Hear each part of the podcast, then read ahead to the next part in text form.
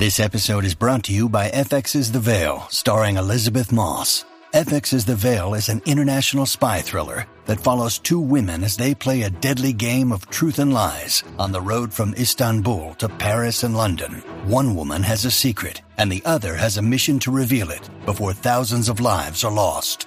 FX's The Veil, now streaming, only on Hulu. Any views or opinions expressed in this podcast belong solely to the speaker and do not represent those of people, institutions, or organizations that the speaker may or may not be associated with in professional or personal capacity, unless explicitly stated. The content here does not intend to malign any religion, ethnic group, club, organization, company, or individual. You are listening to Namaskar India podcast, where we try to understand the vastness, diversity, and cultural heritage of India we live in today. One story and one conversation at a time. Making Sense with Utkarsh Patel Revisioning Myths for Modern Era.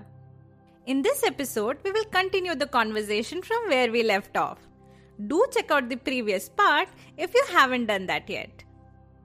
Several versions of epics exist either during the same timeline or different timelines.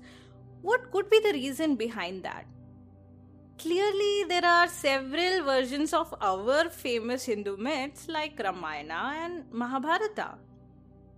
See, majority of our myths come from the oral traditions, right?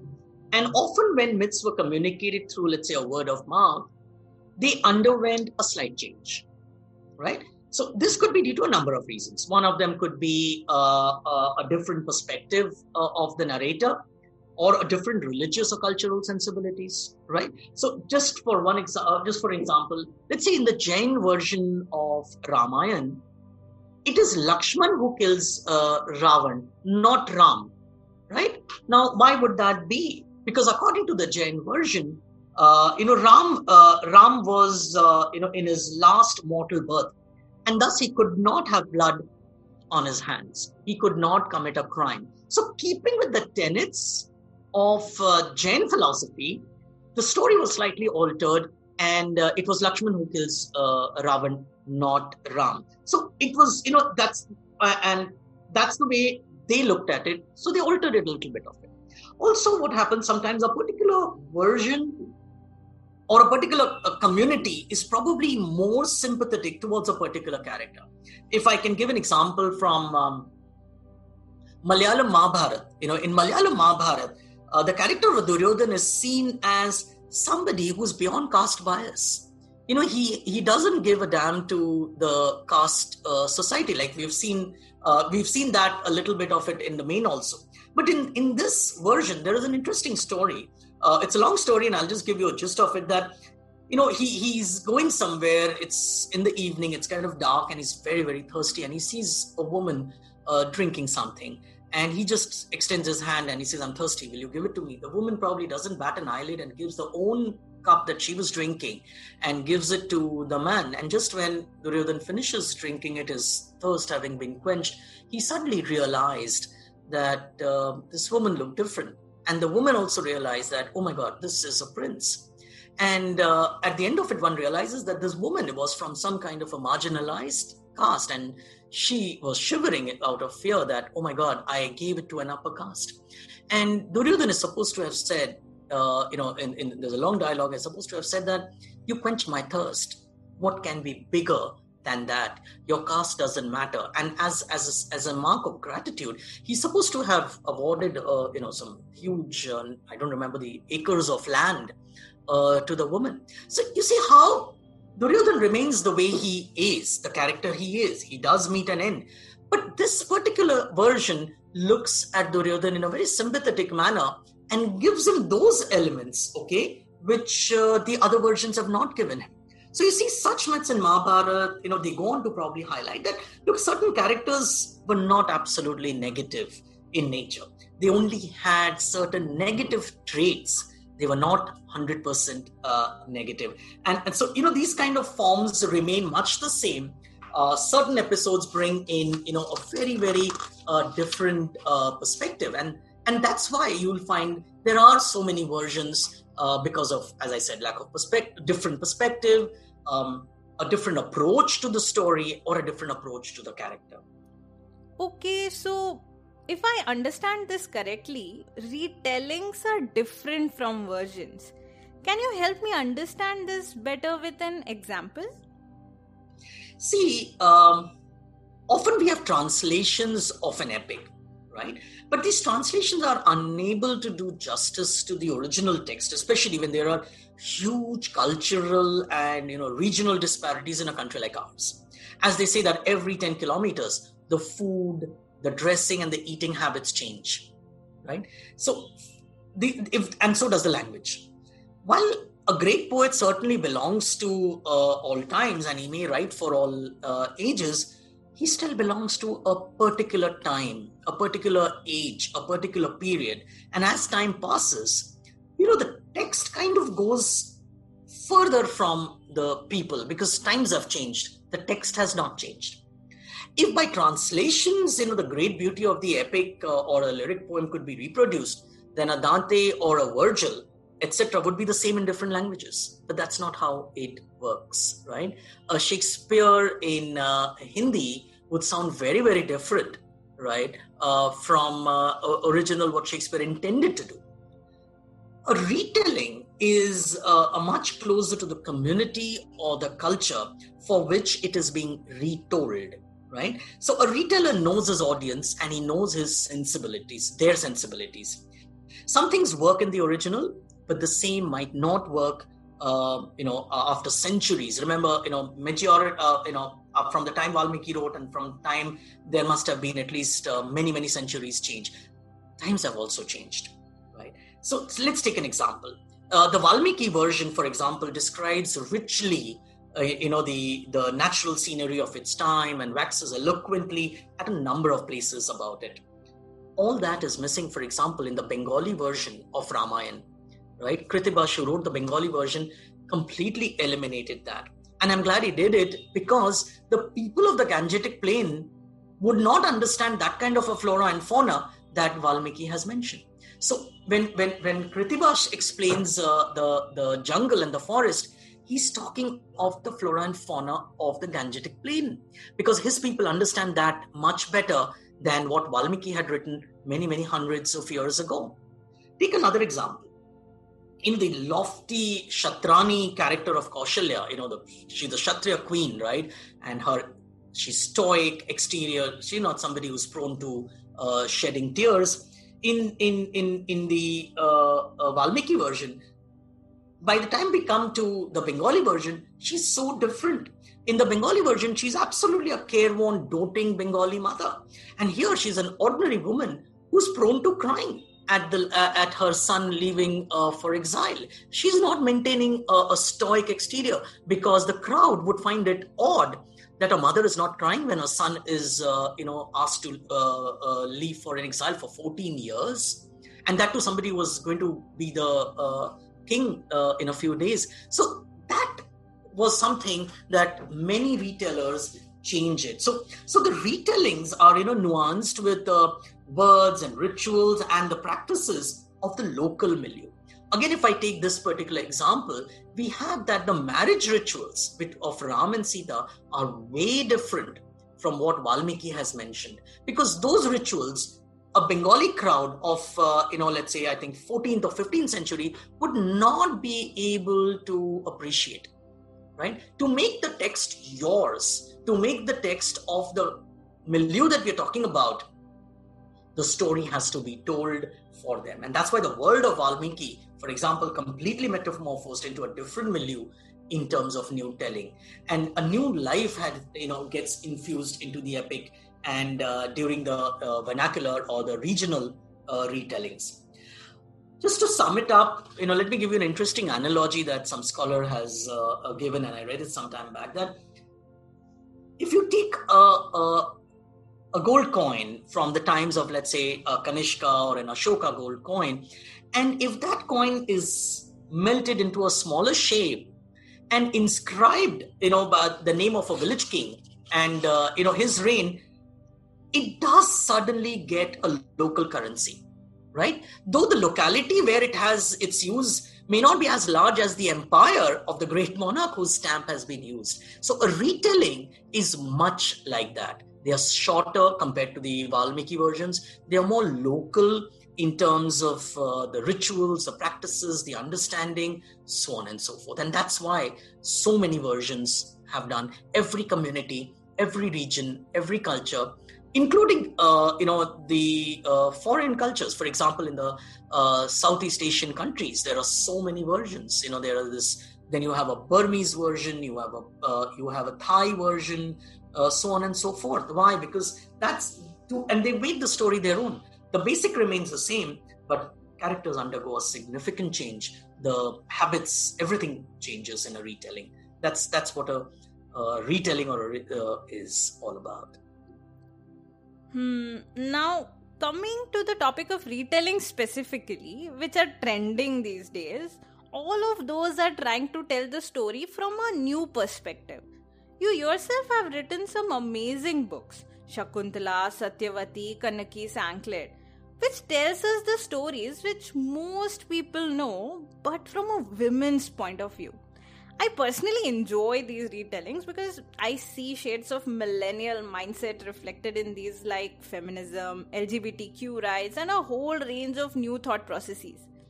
Is this kind of an unconscious attempt by all of us collectively, like content creators and consumers alike, to change the narrative of our age old myths? See, I won't say that we are changing the narrative. Okay, I, I, I, I, I will not agree with that. What we are doing is what is known as revisioning. You know, this is revisioning of myths. Adrienne Rich, an American poet and a writer, defines revisioning as the act of looking back, of seeing with fresh eyes. Now, revisioning enables what we call an alternate reading or reinterpretation of the myths. And it can bring a focus on the subaltern, the marginalized, and probably the ones who have been out of focus. Uh, uh, focus in the original uh, uh, myths, as we say. So I, I, think it's time to revision mythology, especially from the point of view of women.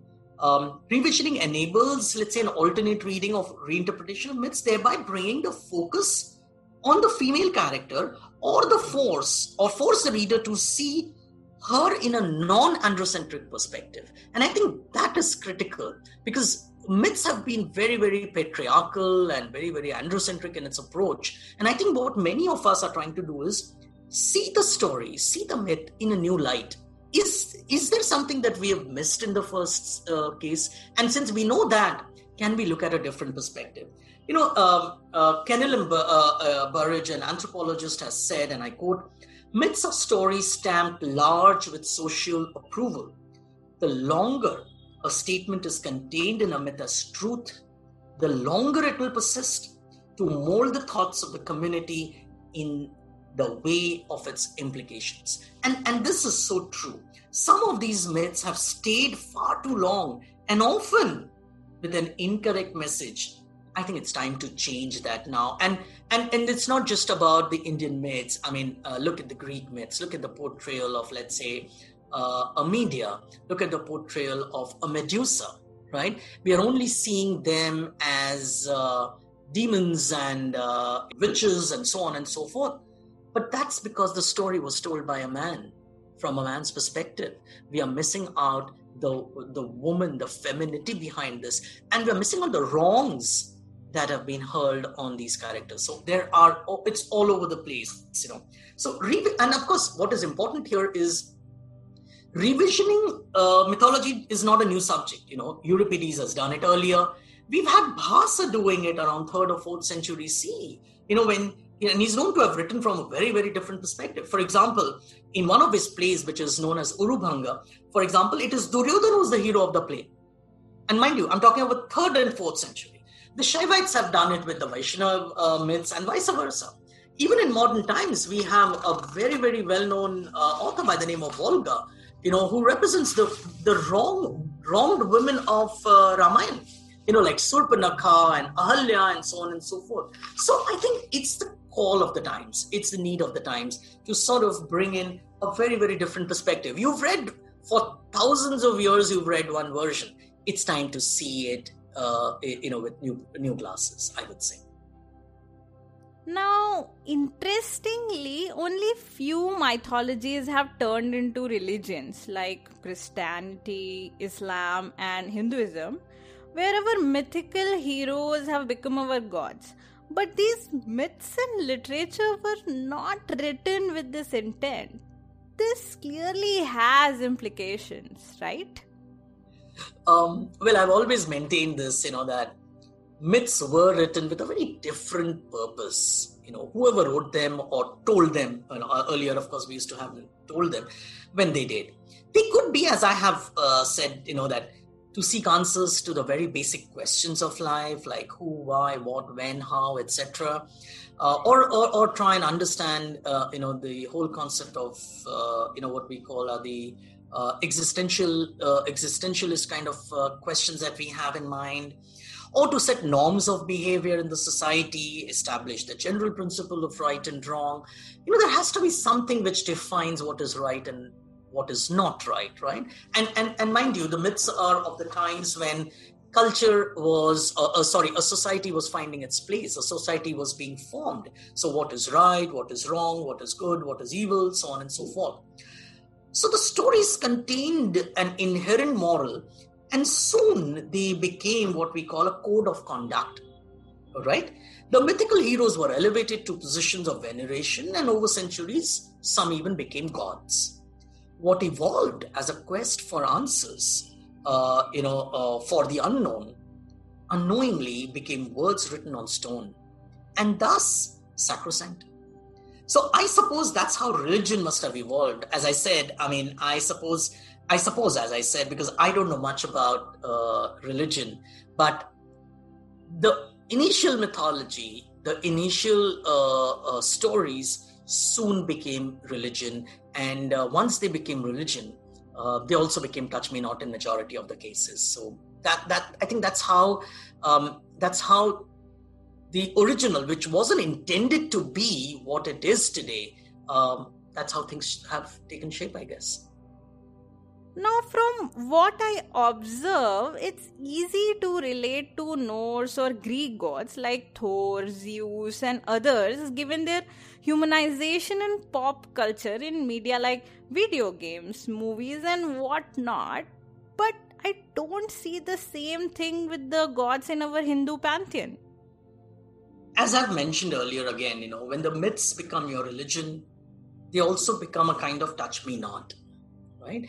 Uh, we don't want uh, uh, anybody to mess around because it's already elevated to a level of something that's kind of sacred, something that's kind of uh, sacrosanct, something that uh, should not be touched, maligned, as uh, some people would probably tell you.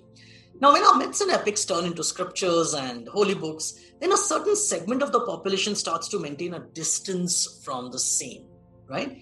Take the case of the Greek and the Norse myths, and their characters underwent change and became characters in popular comics and films, and were soon lapped up by the younger generation. Also, the English curriculum today has a sprinkling of Greek myths and Greek mythical characters, sans the reverence, of course. Okay, and many learnt about them as part of their growing up. Right? Compared to this, the characters from Indian myths and epics were all gods, and also because they were gods and thus the epics were religious books, they were never a part of the curriculum, right? Because in the name of secularism, you know, we've kind of kept that apart. So our children, uh, you know, have really not uh, been exposed to this, and they have kind of hold a separate space, which was different from the Greek and Norse myths and their characters. So our myths if they are popular today, they are popular from a religious sense. If they're popular, they've heard it from through through word of mouth, through the interpretations of numerous people. They could be religious heads, they could be spiritual heads, they could be storytellers. With so many different versions floating around, uh, you know, our, our, our children uh, or probably our younger generation must have decided to kind of keep it aside and that's how uh, the present generation knows more about Thor and Loki than they would know about, let's say, uh, an Indra or an Agni. And uh, if you talk of the epics, well, I think uh, uh, majority of the parents would want the children not to get involved in politics. See, I'm, talk- I'm talking about mythology, but mythology and politics are so intertwined that many would think, let's keep these two uh, separate, and you know, uh, you might as well read Harry Potter and Percy Jackson. So our Indian myths have survived for eons. That tells us something. The literature is very, very rich, packed with lots and lots of learnings in the form of amazing stories. But given we are living in the age of science and technology and are driven by rationalism, what can be done to make these stories relatable? Ensuring it resonates with our younger generation without losing its core essence of learning it's trying to impart. Myths are a subject, right? They're a very, very important subject and they need to be discussed, debated, and understood from its basic rationale. I- have always maintained that, you know, uh, and I've said this already, I think, a couple of times, that they were not intended for you and me. They were intended for a very different audience. They were not originally meant for you and me, and it's unfair to judge them with our, you know, 21st century sensibilities. They have an inherent intelligence and beauty in them. Don't mess it up, you know, in looking for too much of rationality and historicity. They were born even before science took birth. And at the same time, do not see too much, uh, you know, of science in it too. So leave it as a subject. Let's debate. Let's discuss. The fact that these stories have existed for centuries is because they were allowed to be molded. They were allowed to be changed. And if so many versions have existed, the stories have flowered, the stories have, you know, been perpetuated, the stories have sustained itself don't mess it up now. Let's talk about it. Let's debate. Let's talk about what was good, what was bad. If there was something that was not correct, it doesn't cast aspersions on anybody then, because these are thousands of years back. Let's accept it. Let's see the good and let's see the uh, not so good too. It's a beautiful subject, and I feel that uh, everybody needs to know mythology. Such a huge body of work, so much of wisdom, so much of knowledge, so much of things to learn. Let's learn and not just keep it as a holy text wrapped up in a cloth, not to be touched. That's what I feel about mythology. And that was Utkarsh Patel. Do check out his website and blogs and follow him on social media to learn more about his upcoming mythology workshop and talks.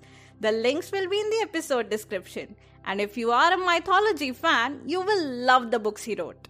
I've written three books and all three books have um, very very strong uh, female characters my first book is shakuntala the woman wronged and this is a story based on um, the mahabharat uh, shakuntala not the kalidas's uh, you know romantic uh, you know lovelorn uh, shakuntala this is a very strong woman somebody with a mind of her own and takes decisions on her own. And my second novel is satyavati. And satyavati is again a character from mahabharat. Um, if you see majority of the cases she's been sidelined as you know just an appendage with no role. But satyavati had a very very strong role to play in mahabharata and she's changed the entire uh, you know how do i put it? Um, entire course of action the way we look at it and unfortunately when we look at these kind of epics we look at battles we look at men we look at uh, heroes you know who win battles who save women damsels in distress and we don't realize that women have their own heroism. They don't have to fight battles. They don't, don't have to climb mountains. They don't have to kill dragons. Heroism of a woman cannot be or should not be compared with the might and the strength of men. Their battles are different. Their heroism is different. And Satyavati is one such heroine, uh, you know, in uh, Mahabharata who's really not got her due. So that's my second book. And the third book is Kannaki's Anklet.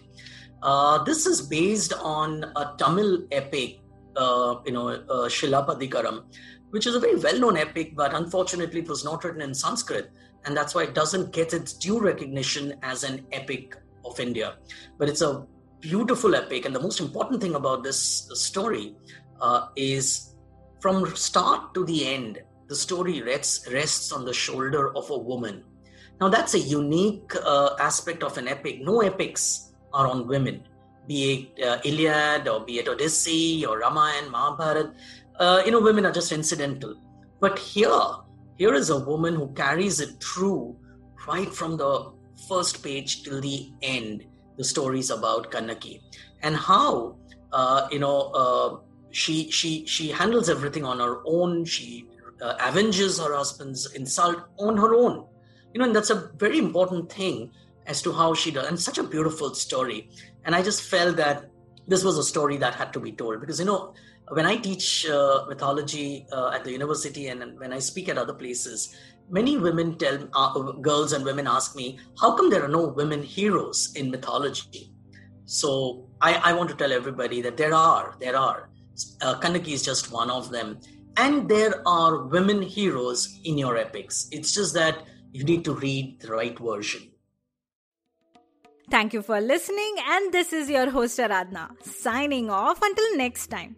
And don't forget to hit that subscribe button on your podcast app or YouTube so that you don't miss on any updates.